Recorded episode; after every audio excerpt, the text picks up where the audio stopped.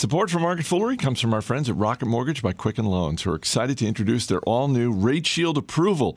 If you're in the market to buy a home, Rate Shield approval is a real game changer, and here's why. First, Quicken Loans will lock your rate for up to 90 days while you shop. Here's the good part if the rates go up, your rate stays the same. If the rates go down, your rate also drops, so either way, you win. It's the kind of thinking you would expect from America's largest mortgage lender. And to get started, just go to rocketmortgage.com slash fool. It's Wednesday, July 25th. Welcome to Market Foolery. I'm Chris Hill, back in the studio at Fool HQ, joined by Philadelphia's own Bill Barker from Motley Fool Asset Management. Thanks for being here. Thank you. It's it's late on Wednesday. It's late. It's late for us, and I'm not going to blame Amtrak, but part of the reason it's late is because of Amtrak being late with the train.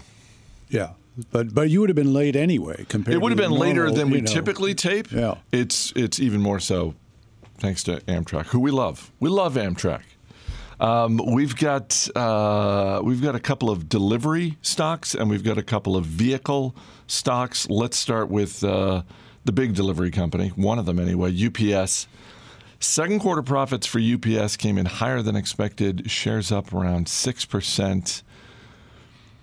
I don't know why, but whenever UPS and FedEx are gearing up to report earnings, I, I my default setting is, well, this will be good.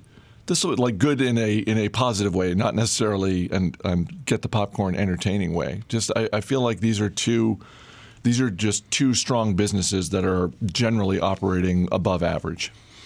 Yeah, and they tend to be uh, pretty good bellwethers about certain parts of the economy, uh, specifically how many things are moving around in the economy, and there are a lot. Uh, revenue up 9.6 percent for the uh, the quarter, and that's despite the fact that I think uh, the movement of Easter. Uh, this year, as opposed to last year, uh, took a little bit away of the, year-over-year measurement there, uh, and adjusted earnings up 23%. So not just growing the top line. not just growing the top line, and you know, since I mentioned uh, one of my default settings, I'll mention another one, which is my my default setting for when a company sort of calls out the calendar is to just be like, oh, come on. But it actually does matter. I mean, it, it, it legitimate. This is not this is not blaming the weather or something like that. Like the, it really does matter when holidays fall relative to quarters compared to a year prior. Sure, you got a, you got a lot of things you probably overnight uh, for Easter to uh, family, friends. Send a lot out at UPS this year. No, Easter, no. no. You know why? Because So the you- calendar changed. Yeah. That's why. what do you send out for Easter? I mean, that I don't know. I mean, maybe you send like a, a gift basket or flowers or you know chocolate or, or bunnies or something like that. Maybe you don't ship bunnies. ship bunnies by UPS. chocolate bunnies. I'm I talking about, not the real bunnies. I think you'd be uh, hauled in by the uh, SPCA if you start shipping UPS boxed bunnies. Yeah, I, I think UPS would probably refuse that. No, let's get back to the point. Um, they're uh, g- a very good quarter. I don't think they even brought this up, but I saw the CFO responding to a question on TV about uh, the North American uh, segment. Uh, just maybe slightly missing expectations despite good growth, and, and he was saying, well, well, it really uh, no, if you adjust for the small amount that you're looking for uh, out of uh, the movement of Easter, then everything was to expectations. Uh, it, I think what UPS right now, had a very good day as a stock. Uh, on the basis of this, and uh, there are a lot of expectations. They've got sort of a new um, some adjustments to the business strategy. I think that they're announcing in uh, September. There's a September date that has been targeted for that, and that'll be the next big thing on the UPS uh, shareholder calendar. Any questions from analysts regarding uh, the color of the uniforms, the whole the, the whole brown color scheme? They really seem locked in on that. There was Yeah. there was a point in time where I thought maybe maybe change that up, but now I sort of feel like nah, that's that's who they are. You were thinking that. I was thinking that. I don't Was know that- anybody else thinking that? I mean, probably a couple people, but not I thought many. it was more like, what's up with the shorts? Are you still you know, that being a more controversial thing than the brown uniform? Yeah, I mean, depending on where you live. I mean, if you're a delivery person for UPS, you know, and it's January in Vermont, then yeah, I don't think you want to be rocking the shorts. No. So they've got this transfer, transformational plan to be announced September 13th, um, and uh, so they've they've made some hints about that. I don't know uh, exactly uh, how deep that goes, but it's I think going to be more about getting further integration of uh, technology into the the whole business plan. And I think that right now they have something like 50% of, of their volume is um, touched by some particular uh, technological uh, system they have. I expect it's going to be higher um, after this, and uh, that that will, if so, be well received. Let's move on to General Motors. Shares down 5% after GM cut guidance for the rest of 2018 because of higher prices uh, for steel and aluminum. And this is yet again an example of the the guidance trumping the results. The actual results for GM for the second quarter were pretty good, but um, when they come out and and we're just making no bones about the fact that um, yeah, the higher price of steel and aluminum matters to us because we make cars. Yes, I think the number that they put on that was a billion dollars in uh, extra costs that they have to absorb somewhere in their in their model, and it's either raising prices, which is something that's probably going to happen, uh, and decreasing margins, uh, and then some combination of that uh, is what you're looking at. And even though sales are very good, uh, each sale is less profitable when you have to pay as much more. I, I think uh, somebody else's report mentioned that uh, steel prices were up, were 50% higher in the U.S. than, than you know than around the world. 50%? Yes. So yeah, that that would make sense then that they're that they're uh, that they're leading with that. I mean, not that not that prices are up 50 percent in response to the tariffs, although they are up a, a lot. Both um, domestic producers have taken advantage of the opportunity to price higher so that their margins improve. Um, and all the imports are, are getting 25%. So uh, it is tough days for everybody, really, in the automotive uh, manufacturing uh, sector. Um, and it, I wouldn't say that GM is, is having the hardest go of it. No, no, this was this was absolutely. Um, yeah, this was playing out across the industry. Um, to go back to GM for a second, though, I mean, you look at the stock uh, with the drop today, it is close to a 52 week low. And I'm wondering if you look at, at General Motors and think, okay, putting aside the, the cost issues, um, they did deliver in the second quarter. They're putting up good numbers. They're you know they're moving vehicles. Is this a value play, or do you think that there's enough uncertainty due to the higher price of steel and aluminum that you think uh, this is close to a 52 week low for a darn good reason? I think that it's close to a 52 week low because of the inability to really quantify just how far this will go. As you know, earlier in the day, uh, the administration was threatening 25% tariffs uh, on imported cars. And that is uh, highly unlikely to be the kind of thing that is not responded to uh, by everybody who can and everybody who's affected by it. And it would be uh, certainly GM would be in the crosshairs of that retribution. So I think that it's, you know, you can quantify how much the current tariffs are affecting input costs, uh, but there are still so many paths that this can go down and so many other opportunities out there which aren't suffering the same sort of uncertainty about how are we going to adapt uh, to uh, both you know the tariffs that are that are affecting the input costs and the tariffs that are will be coming out from from Europe possibly. Um, so I, I, just don't think that uh, people really like investing as much in things where they're taking as many guesses as they have to to build out a model of what this thing might be able to do.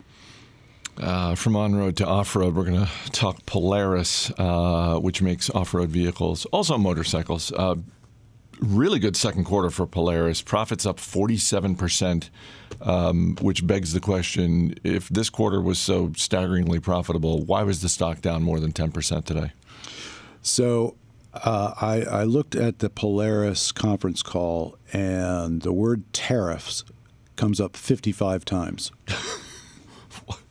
that is why this that, stock is I'm, down. I'm laughing only because that number, if you had asked me to guess, my guess would have been uh, double digits. It wouldn't have been 55. Yeah, like how many times did they use the word the?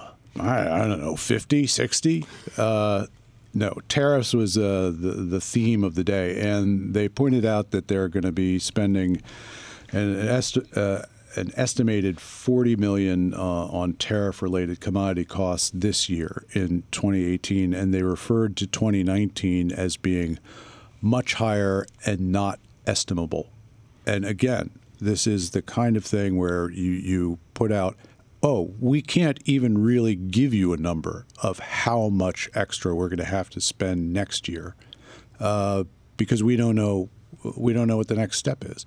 So they're very happy with the top line, and as, as you mentioned, it's a good quarterly report.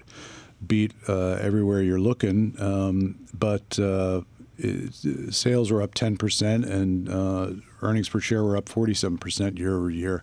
Did have some hiccups last year, so that's you know part of why, and also the taxes are better this year. Uh, so that's not all efficiencies, uh, but like GM, but more so, they don't know what their costs are going to be next year. That's uh, a little scary, just when you consider we're we're talking about next year. We're not talking about 2025 or you know further into the future. Um, one of the stories in within this industry that we've seen play out this year has to do with Harley Davidson and the struggles at Harley Davidson. And when I saw the report from Polaris, I went immediately to their motorcycle division and just to see what those numbers were like because I thought, well, look, if Harley Davidson is struggling, maybe Polaris is benefiting or is one of the companies that is benefiting. And it seems like, no, not really. I mean, their, their motorcycle sales were down 13% year over year. I mean, it, it really seems like, at least within the motorcycle industry, there appears to be some overall weakness. There is, and uh, again, this is uh, tariff related, and Polaris doesn't have the same problem that Harley does with messaging, uh, building more overseas. Harley's got a special uh, place in in the minds of Americans as a uh, a producer of motorcycles right here, and they they have not only difficulty uh, messaging that they're, they're going to be forced to produce uh, more motorcycles uh, overseas to their customers, but also to the administration, which took great offense to that. Uh, and Polaris is not not as high profile, so they can they have a little bit more flexibility to operate business intelligently without uh, ending up in a fight. Yeah, you don't want those kind Which of distractions. Harley is not something that Harley apparently has the option to do which is tough, uh, very tough. Uh, it absolutely is. I, I, was thinking as you were talking about how uh, was it a year or two ago that we were talking about we were talking about brands and specifically logos, and uh, I think you made the point that Harley Davidson has to be on the short list of the most beloved companies in America, sort of the most beloved American companies, because uh, to your knowledge, it's the only one where a decent number of people will tattoo the logo on their body. Yes. Yeah. You know, I'm not, I'm, and I'm not the first one um, to to bring that up. I think Harley themselves and others have brought that up over the years, and it it is uh, further evidence of the special role that Harley has uh, and the the brand power that it has, and Polaris has uh, a number of um, you know brands that you would know, but no single brand is got any kind of uh, competition with Harley for for that kind of iconic status. Uh, so. Tough times on the numbers for them. Um, the profitability, again, uh, the top line. Look, if the top line is healthy, the company will be healthy, but it will just not be as profitable for each unit sold. I want to say a quick shout out to Quicken Loans. Uh, because of rising interest rates, a lot of unpredictability when it comes to buying a home these days. causing some anxiety, and our friends at Quicken Loans are doing something about that. They're calling it the power buying process. And it works like this Quicken Loans will verify your income, assets, and credit in less than 24 hours to give you a verified approval. This gives you the strength of a cash buyer. And then once you're verified, you'll qualify for their all new exclusive Rate Shield approval. They'll lock your rate for up to 90 days while you shop. And here's the really great part if the rates go up, your rate stays the same. If the rates go down, your rate also drops. And either way, you win, which is great because let's face it, uh, you could be running into a situation where you uh, you lock up your rate, and then a month later, uh, a friend of yours gets a lower rate, and uh, maybe yeah, and then he's kind of nasty to you about it. Like maybe not nasty, but just sort of rubbing in your face, Well, like, "Oh, you got that? I got a lower rate." Yeah. Oh, guess what? I'm fine. I'm fine because I've got the rate shield approval. Uh, it's the kind of thinking you'd expect from America's largest mortgage lender. And to get started, go to rocketmortgage.com shield approval only valid on certain 30-year purchase transactions. Additional conditions or exclusions may apply based on Quicken Loans data in comparison to public data records. Equal housing lender, licensed in all 50 states, not 46 states like some of those fly-by-night organizations. NMLS, consumeraccess.org, number 3030. Uh, the star of the day has got to be in the stock market has got to be Grubhub. The stock up about 25% at one point this afternoon when I saw it. Um, revenue up more than 50% from a year ago, and not surprisingly, Grubhub shares hitting a new high today. yes, daily average grubs were up 35 percent. That's a metric they use, to, like the Zestimate with Zillow. They they they say daily average grubs. Yes, Okay, go you're on. focusing on the wrong part of what I just said. go on, go on. The DAGs were up 35 percent. That's pretty good. That's pretty good. Uh, active diners now 15.6 million, 70 percent increase uh, over uh, the second quarter of uh, 2017, and uh, 39 percent uh, gross food sales uh, improvement year over year. So it's just one of these rapid growth companies that is uh, taking advantage of the increased use of mobile uh, for so many parts of life and accompanying the uh, earnings, and uh, quite possibly just as important to today's move up, or maybe more so, is this acquisition of Level Up, which is um, a mobile diner engagement and payment solutions provider. Uh, so that's going to be worked into the Grubhub. Business, and uh, they're going to be that much more powerful. We'll come back to daily uh, average grubs in a second, but in the same way that GM shares are near 52 week low, we got Grubhub. This thing's hitting a new high. This was kind of a pricey stock coming into this earnings report anyway. What does the valuation on this thing look like now? Yeah, I mean it's an old economy, new economy kind of thing, uh, right? Uh, GM, good looking report, but uh, they're in the crosshairs of economic forces beyond their control. Uh, Grubhub appears to be uh, playing in a space where uh, things are more in their control. They're not. They're not affected by steel and aluminum tariffs. Uh, they are asset light, and that is what you want to be these days. Is asset light and uh, a first mover as they are. So Uber Eats is the number two player in the food delivery space, and you've got uh, DoorDash, I think, uh, and and then a bunch of very small things which keep getting uh, acquired. Uh, Grubhub being one of the major acquirers. So, yes, it does look expensive on your traditional metrics, but when you're growing uh, active diners 70% year over year, it's it gets very hard to value hypergrowth like that. And you know, as, we know, the DAG's growth is uh, incredibly impressive. So Daily average grubs. I'm I'm not rooting against Grubhub. I will just simply say for companies that that do this sort of cheeky humor with you know like like Shake Shack with their instead of same store sales, it's same Shack sales. Um, that's fine. You can absolutely do that, and and good for you for having a sense of humor and all that sort of thing. Just know that when the quarterly report sometime in the future looks terrible, no one's gonna.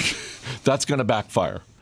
Like when they have to, if if Grubhub has to come out in three months or six months or whenever at some point in the future, it's going to be brutal, and they're going to avoid saying daily uh, active grubs. Where would you rank this on the Tronc scale? uh, Tronc, say, being a, a 10 I mean, on the 1 to 10 scale of a, a, title or word or acronym which offends you? Uh, it, I mean, it's not offensive. It's just like, uh, it's eye rolling. A little bit. Um, on a scale of 1 to Tronc, I would say daily average grubs is somewhere around six. A little six? I'd go, yeah. Yeah, but you're, you're new to it. I mean, this I just sprung this on you right now, so it, it might burrow its way further under your skin as time goes by. Um, no, no. I think no? Uh, Zestimate is is right where I rated it when I first heard it, and same for uh, Shake Shack. Um, before we wrap up, uh, and and longtime listeners can tell from the tone of my voice, uh, we've reached. You're the, sighing. Like, oh no, we, where will this go? No, no, no. They they know that we've reached the end of the investing portion of the of the show. Um, let's get to something going on in your life, which is uh, a new member of the family joining the Barker home. That is true. Yes, uh, on on Saturday, I think. That is the uh, expected uh, arrival date of a puppy. Okay and which is a you know always a joyous event, but there's a little bit of uh, trouble in the house with the naming. Do you want to share what the candidates are, and maybe we could crowdsource? You know, uh, yeah, I'm I'm pushing Tupper. Tupper. Tupper. Yeah. Okay. It's uh, named after a lake in the Adirondacks. Uh, okay. near where uh, I like to go in the summers. Um, but as opposed it, to the where. What's that? As opposed to the where. Tupperware. Ah, yes, and and yes, as it was t- uh, crowd tested, some people thought that that was what the Tupper might be referring to, I'm which ass- is just completely wrong. Okay, I'm assuming a lot of people when they f- they hear Tupper, they're expecting the next syllable to be where. No, it's just because they're not familiar with upstate New York. That's that's probably true. Which is sad. Um, also in the running is is what? What's Co- competing with Tupper? Cooper. Cooper's in there. Okay. Um, and then uh, I would say a lot of uh, bad name choices that have been forwarded by others in the family. What is the name favored by the youngest person in your family? Uh, she was with Tupper for a while, uh, but uh, I think she's she she also likes Cooper, and I, she's got a list. I don't know. There are there are a lot of names. If anybody's got a really good dog name for a, a puppy, for a puppy. Can, but it's going to need to be a good name for a dog too. That's true, because puppies grow up to be yeah. dogs. Um, so you can email marketfoolery at fool.com or you can tweet at us. Um, I think I'm just going to throw like Tupper versus Cooper out there in a poll and see what we get. I've offered, um, as you know, as you, the favorite name of any of my pets in, in, your mind. Party cat. Party cat. And I was thinking, uh, although Party cat has left, uh, unfortunately, uh, party dog. Yeah. Why not? Why not? Why not? Exactly. Why not? You honor the legacy of Party Cat. It's a great in name. In dog form. In dog form. It's a great name. I mean, who's not? Who's not? in the same way that I was rolling my eyes and groaning at the phrase "daily average grubs," you're walking down the street and it's like, oh, who, who's that little? Vel-? That's Party Dog. Party Dog. who's not psyched about that? I mean, that's I mean that's great branding. Uh, that's that's frankly, it's better branding than Tupper. Uh, Tupper's not a terrible name. It's not a bad name. It's just not as strong as Party Dog. No, no, I doubt. It. You know what? That's going in the poll. Tupper, Cooper, and Party Dog. Yeah, that's it. And um, uh, and, and and write-in candidates. Write-in candidates are also uh, welcome. Absolutely. Although hard for you to poll on that, I guess. Yeah, I mean, you know, you'll just show up in the Twitter mentions. Yeah, we'll see what we get. Uh, right. will, uh, will, you uh, unveil this uh, in a future episode of Market Foolery for anyone who cares? It's hard to believe anybody would care. It really is. it really is. Uh, Bill Barker from Motley Fool Asset Management. You can uh, read more from him and his colleagues by going to foolfunds.com and check out Declarations, which is the free monthly newsletter from Bill and the Brain Trust at Motley Fool Asset Management. Thanks for being here. Thanks. Thanks for having me. As always, people on the program may have interest in the stocks they talk about, and the Motley Fool may have formal recommendations for or against. So don't buy or sell stocks based solely on what you hear. That's going to do it for this edition of Market Foolery. The show is mixed by Dan Boyd. I'm Chris Hill. Thanks for listening. We'll see you tomorrow.